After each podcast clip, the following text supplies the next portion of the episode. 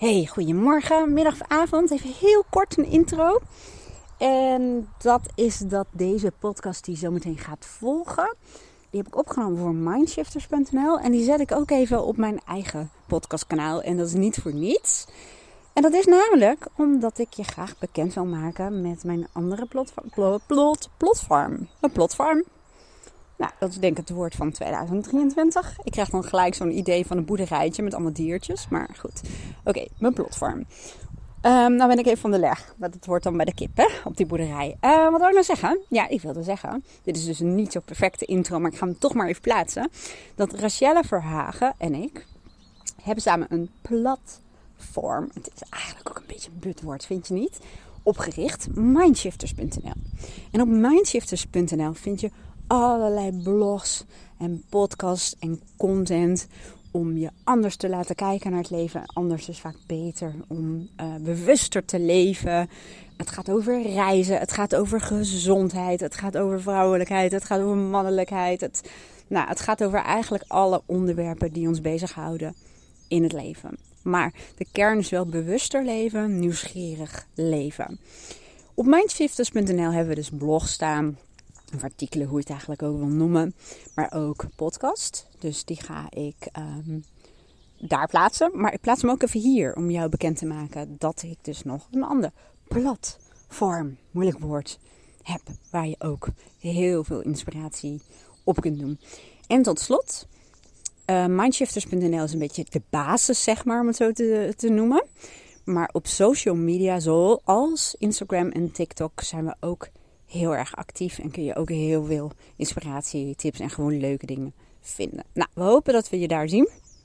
En ik ga je nu, um, ik wilde zeggen, naar de podcast brengen. Dus net of ik je hand vastpak en je er naartoe brengt. Maar je snapt wat ik bedoel. Nou, volgens mij ben ik grammaticaal vandaag niet zo heel erg sterk. Ik hoop dat je er wat aan hebt en ik wens je een hele mooie dag. Doei! Hey, goedemorgen, goedemiddag of goedenavond. Mindshifter. Um, deze podcast gaat over productiviteit en over manieren die je kunt uitproberen om um, nou ja, productiever te worden. Ja, wat is nou weer de definitie van productiviteit? Hè? Maar we weten allemaal wel dat er bepaalde taken of acties zijn die je gewoon op de een of andere manier verder helpen. Of dat nou is dat je je doelen gaat behalen, of um, dat je goed voor jezelf zorgt, op wat voor manieren dan ook. Uh, nou ja, ik denk dat we daar allemaal wel een beeld bij hebben. Dat hoef ik je natuurlijk helemaal niet uit te leggen. En wat ik in elk geval in mijn coachpraktijk in mijn academy vaak voor, um, of uh, hoe zeg ik dat niet, wat vaak voorkomt. Ik wilde twee zinnen in één zeggen en dat lukt natuurlijk gewoon niet. Um, dat is toch wel uitstelgedrag. En daar ben ik zelf ook mee bekend hoor. Dus um, wat dat betreft uh, herken ik heel veel wat mensen uh, inbrengen, zeg maar, als vraagstuk. Dat je bijvoorbeeld bepaalde dingen uitstelt. Of wat heel veel mensen hebben, dat ze een bepaalde urgentie nodig hebben om in beweging te komen. En de urgentie die mensen dan noemen, dat zijn eigenlijk vaak deadlines van buitenaf. Dat je bijvoorbeeld een artikel moet aanleveren of dat iets maar kan tot een bepaalde tijd. En dan komen mensen in beweging. En dat heeft in feite ook allerlei voordelen. Naast het feit dat je het uh, gedaan krijgt, geeft het je ook vaak een shot dopamine, uh, dopamine, adrenaline en allerlei andere stofjes die je gewoon een heel goed en lekker gevoel geven. Dan zit je vol focus, moet je dat af hebben binnen een bepaalde tijd. En heel veel mensen ja, komen daardoor in een soort flow en kijken met voldoening terug. Dus het, het is in, in feite functioneel gedrag. Heel vaak uh, zeg ik ook dat bepaald gedrag van jezelf, um, wat je typeert als niet effectief of als um, een negatief uh, gedragspatroon, maar wat je wel heel vaak hebt, dan kun je zeggen er zit een verborgen voordeel in of het is functioneel. Het zorgt ergens voor. En het zorgt voor iets wat heel belangrijk is. Anders zou je het namelijk wel anders doen. Nou, daar heb ik meerdere andere podcasts uh, over gemaakt. Dus daar ga ik nu even niet te diep op in. Maar wat wel uh, belangrijk is in mijn beleving, dat als jij zegt van ik wil graag productiever uh, zijn of minder tijd verspillen of wat het dan ook is wat je uh, behoefte is, dan kan het helpen om een beetje te gaan experimenteren met bepaalde ja, methodes of systemen of hulpmiddelen, om dat niet elk mens hetzelfde is. Sterker nog, elk mens is natuurlijk anders. Maar goed, dat vertel ik je iets wat je natuurlijk ook al wel weet. Maar de een die doet het gewoon um, heel erg goed op een methodiek, die noemen ze volgens mij Eat That Frog.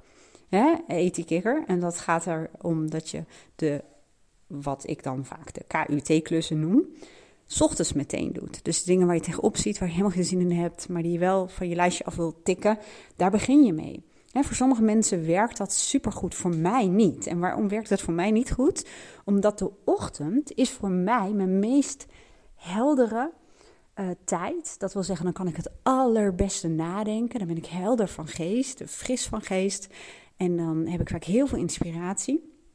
Dus dan wil ik liever dat vermogen, ik noem het dan maar even dat denkvermogen en die frisheid, gebruiken voor zaken die niet routinematig zijn, maar waar ik bijvoorbeeld over na moet denken. Of waar ik als het ware inspiratie voor nodig heb. En ik ben dan weer, of ik, ik heb dan meer baat bij om bijvoorbeeld in de middag, waarop mijn mentale energieniveau al daalt. Hè, ik ben tussen vijf en kwart voor zes altijd wakker, dus nou ja, dan heb je dat op een gegeven moment. Dan wil ik juist de routinematige um, klusjes doen. Of um, dingen met mijn handen doen. En natuurlijk, ja, ik heb heel vaak eh, sessies aan het einde van de dag. Maar dan calculeer ik als het ware ook uh, mijn energie. Dan zorg ik ook dat ik bijvoorbeeld voor die tijd uh, minder breintaken inplan. Zodat ik gewoon fris in die sessie kan zitten, om het zo te zeggen. Dus daarom is ook zo belangrijk om A, jezelf te kennen, maar ook uh, te weten hoe jouw brein het beste tot zijn recht komt. Nou, ik kan je in geval één manier delen. Ik heb er meerdere, maar um, één manier die ik vaak gebruik om dingen gedaan te krijgen. En dat is de pomodori, noem ik dat, maar volgens mij is pomodoro. Maar het is nou wel iets met een tomaat.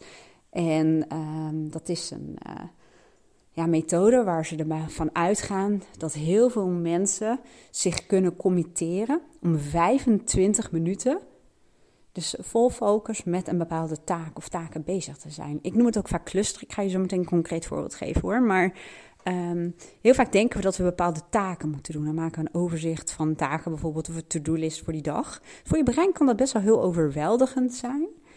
Um, en je toezetten tot een taak is voor het brein ook niet altijd even lekker. Maar wel als je het kadert. En ik noem dat dus dan clusteren. Um, bijvoorbeeld, wat een heel concreet voorbeeld is, wat ik eh, bijna elke dag doe. Ik zeg dan dat ik 25 minuten besteed ik aan mijn mailtjes en appjes. En omdat ik dat uh, dagelijks doe, en ja, ik laat langere uh, berichten of waar ik over na moet denken, vaak liggen tot weer andere momenten.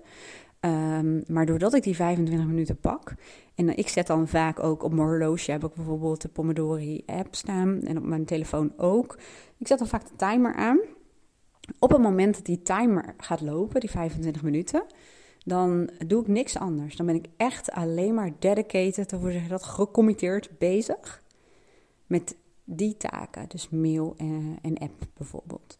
En ik was in het begin verbaasd over hoe ongelooflijk veel mailtjes en appjes ik in die tijd kon doen.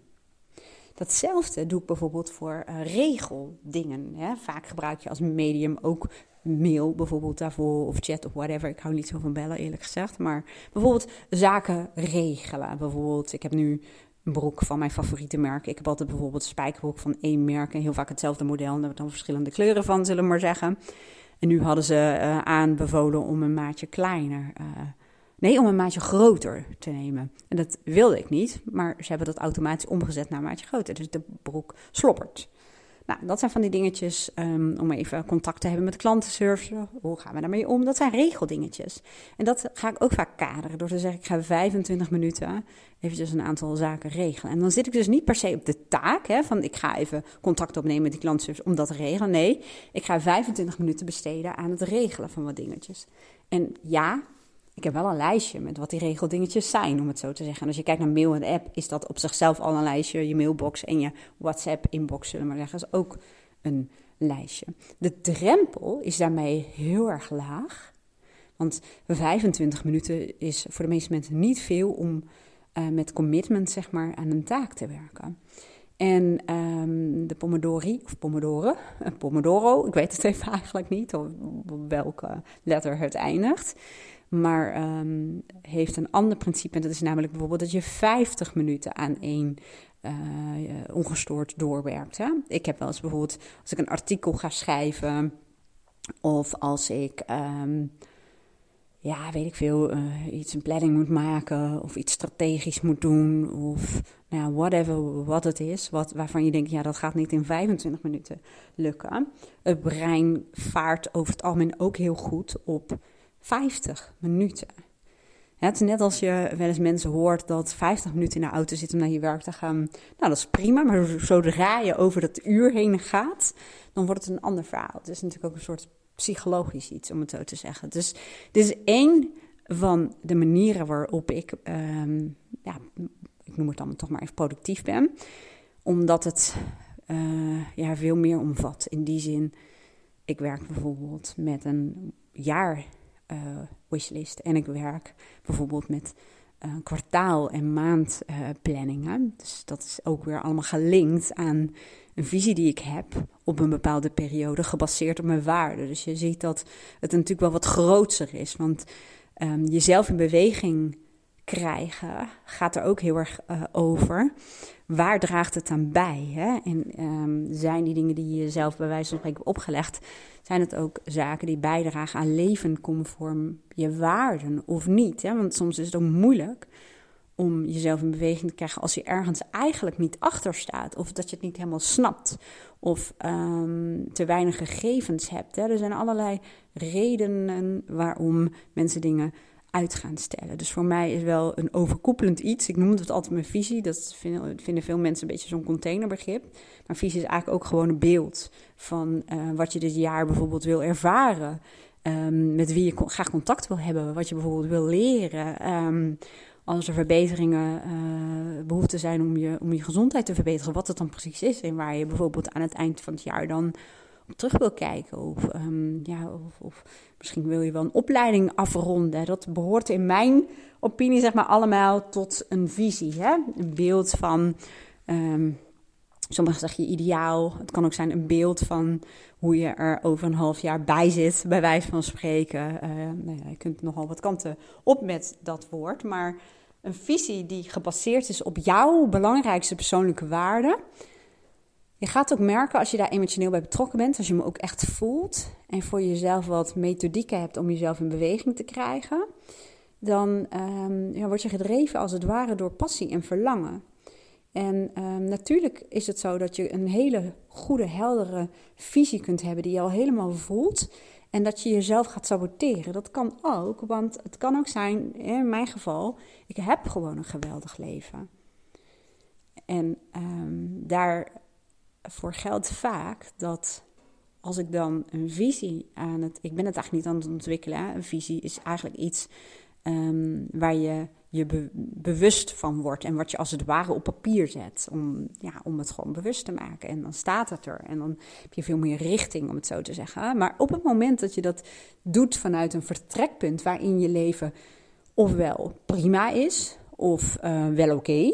Of in mijn geval zelfs, nou, ik vind wat dat betreft dat ik een geweldig leven heb. Maar daar ben ik elke dag oprecht, opnieuw, elke dag dankbaar voor. En dat gaat ook gewoon over, niet gewoon, dat is helemaal niet gewoon. Dat is ook helemaal niet vanzelfsprekend. Maar het feit dat je bijvoorbeeld um, je gezondheid goed is. En zeker dat van de mensen bijvoorbeeld om je heen. Hè, dat, dat valt voor mij en onder een geweldig leven. Dat gaat helemaal niet over materiële zaken of iets dergelijks. Maar bijvoorbeeld wel het huis waarin we wonen, in het bos, in de natuur en ruimte om lekker met mensen hier uh, te zijn en ja, te genieten met elkaar. Nou, als vanuit van dat vertrekpunt bijvoorbeeld je visie gaat oprekken of heel groot als het ware gaat dromen, dan um, is het heel waarschijnlijk dat je brein in een soort kramp komt, omdat die uh, visie die je hebt bevat allerlei onzekerheden en ook risico's. Risico's Um, als het gaat om verlies of risico's van afbreuk doen op iets wat al heel erg goed is. Dus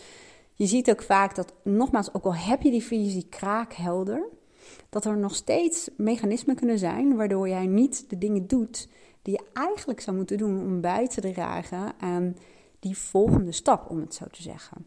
Dus daarom kan ik ook niet in één podcast zeggen: dit is de absolute formule die je kunt gebruiken, omdat het.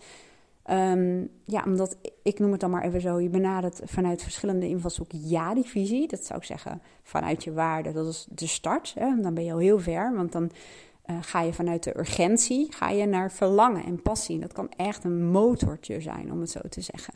Maar dan gaat het ook over um, ja, je overtuigingen en um, ook over een stukje breinwetenschap. Van wat, wat, wat maakt nu dat ik die visie voel?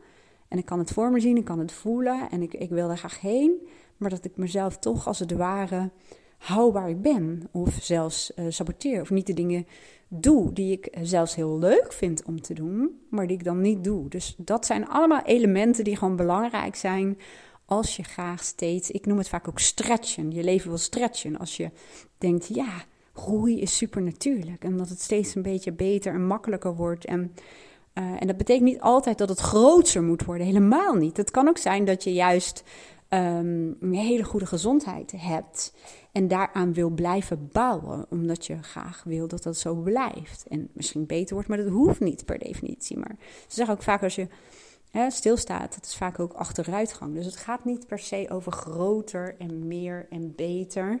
Maar um, als je dingen als het ware niet onderhoudt, dan wordt het vaak minder. Dus dat is ook visie. Visie betekent niet per se dat je een visie hebt van hoe je leven eruit ziet over een half jaar of een jaar en dat het heel anders is. Het kan juist ook gaan over um, de wat kleinere dingen. Dat je bijvoorbeeld steeds meer in het hier en nu leeft. Dat je minder druk bent in je hoofd. Dat je meer kan genieten van wat er is. Dat je met meer aandacht um, in je, relatie zit. Dat kan natuurlijk, je kunt niet in je relatie zitten. Maar dat je meer aandacht hebt voor de mensen van wie je houdt en waar je graag mee omgaat. Dat je überhaupt misschien meer aandacht voor jezelf hebt. Of dat je juist een rustiger en trager leeftempo wilt hebben. Dus dat zijn allemaal onderdelen van de visie. Dus echt niet, want heel veel mensen denken dat het vaak gaat over doelen en meer winst, een groter huis, een betere auto, en noem het allemaal maar op. Nee, het kan ook heel erg gaan over je levenshouding. Dat je bijvoorbeeld um, minder um, op je telefoon wil zitten, zodat je meer met je zintuigen het leven, het echte leven als het ware kunt ervaren. Dus dat, dat, zijn allemaal van die fine-tune um, ja, doelen die je als het ware kunt uittekenen in een visie van hoe het zou zijn als je meer aandacht zou hebben voor jezelf, als je minder op je telefoon zou zitten en meer uh, geniet van wat er is. Hoe het is om rustiger hoofd te hebben, om een rustiger leeftempo te hebben, om meer ja, buiten te zijn en uh, nou ja, dat soort zaken. Nou, ik hoop dat je hier wat aan had. En tot slot, hè, er zijn ongelooflijk veel apps als het gaat om die Pomodoro, Pomodori, Pomodoro uh, techniek. Je kunt gewoon appjes downloaden. Ik heb een Garmin um, horloge. Um, en daar zit bijvoorbeeld ook een functie op, tenminste die wordt erop gezet. Uh, je kunt ook simpelweg gewoon een timer op je telefoon uh, gebruiken. Oh, dat vergeet ik nog even te zeggen. De Pomodori, ik noem het even Pomodori, oké? Um, techniek gaat er ook over dat je micropauzes neemt. Dus dat je na die 25 minuten, dat is ook een beetje de truc, maar dat is ook waar het brein wel vrolijk van wordt. Dat je jezelf als het ware beloont. En dat je dus als je zegt, ik ga 25 minuten gecommitteerd hier aan werken dat je het ook niet langer maakt. Want dan denkt de brein de volgende keer ook: ja, als jij 25 minuten zegt, dan kan het maar zo zijn dat ik drie uur achter het scherm zit. Dus het is ook jezelf trainen, om, ook al zit je in die flow, om als dat wekkertje gaat na 25 minuten, door een micropauze te gaan nemen. Door even rond te lopen, even thee te halen of even naar buiten te gaan, wat ik dan bijvoorbeeld hierna ga doen. De hond staat al buiten op me te wachten. Eventjes naar buiten gaan, even de zon in, zonder doel. Eventjes bijvoorbeeld, um, ja, dan kun je zeggen dat is wel een doel, dat kan. Maar uh, ik zie hier dat de vogelvoederhuisjes leeg zijn. Nou, ga ik eventjes rustig vullen. Dan doe ik eigenlijk een heel andere activiteit. Helemaal bij mijn aandacht in het nu. En dan gaat het vaak voor je werken. En dan nog een tot slot. Hè? Eén tot slot. Dus doe ik niet de tweede tot slot. Maar um, de Pomodoro-techniek voor mij werkt het ook als een kickstarter. Dat als je even moeilijk op gang komt, of je bent aan het lummelen of uitstellen, dan begin ik daar vaak mee. Los van mijn afstemmenritueel, uh, wat ik ochtends doe. Maar dan zeg ik bijvoorbeeld: Oké, ik ga nu even 25 minuten um, bijvoorbeeld hier mee bezig. Bijvoorbeeld iets wat heel belangrijk voor me is, wat uh, bijdraagt aan uh, nou, iets wat ik graag zou willen. Dat ik in elk geval zeg, ik knip het even op. Ik ga in elk geval 25 minuutjes hier aan besteden. Bijvoorbeeld even iets heel um, praktisch. Um, bijvoorbeeld, um, ik heb een Chromebook en een uh, laptop. En die laptop die was aan vervanging toe. En dat stelde ik maar uit, want hij doet het er nog. En nou, dat en je kunt ook zeggen, je weet dat, tenminste ik weet dat ik daar wel even mee bezig ben om er eentje te selecteren. Maar je kunt ook zeggen, ik ga 25 minuten daarmee bezig. En dan kun je bijvoorbeeld die 25 minuten bepalen om eventjes de specificaties voor jezelf op een rijtje uh, te zetten. Of de, de, voorwaarden, of wat je ermee wilt doen. En waar het dan als het ware aan moet voldoen. En zo um, zit je soms ook wel in de flow. En dan is de motivatie, ja, het liefst dan na die 5 minuten micropauze, ook bijvoorbeeld om het gewoon af te maken, om het gewoon af te tikken. Dus daarom noem ik het ook een Kickstarter. Oké, 18 minuten. Dan zou ik in theorie nog even door moeten lullen. Nee, dus daar gaat het natuurlijk niet over. Maar ik ga even een micropauze nemen. Even een lekker kopje thee. Even genieten van het uh, voorjaarszonnetje. Het is nog geen voorjaar, maar in mijn hoofd en over al wel. Ik hoop dat je er wat aan had. En als dat zo is, dan uh, kun je mij in ieder heel erg helpen om een beoordeling te geven op een van de podcastkanalen waar jij dit luistert. Dat kan super simpel. Hè? Het is niet dat je heel verhaal hoeft te schrijven, een hele review hoeft te schrijven, maar alleen al als je drukt op het aantal sterretjes wat je mijn podcast eh, waard vindt. Het helpt gewoon, zo is het nou eenmaal, om uh, mijn bereik zeg maar, met mijn podcast om steeds meer mensen te inspireren. Daar heb ik jou voor nodig. En daarnaast vind ik het gewoon hartstikke leuk om natuurlijk iets van je te horen. Ik wens je een hele mooie dag.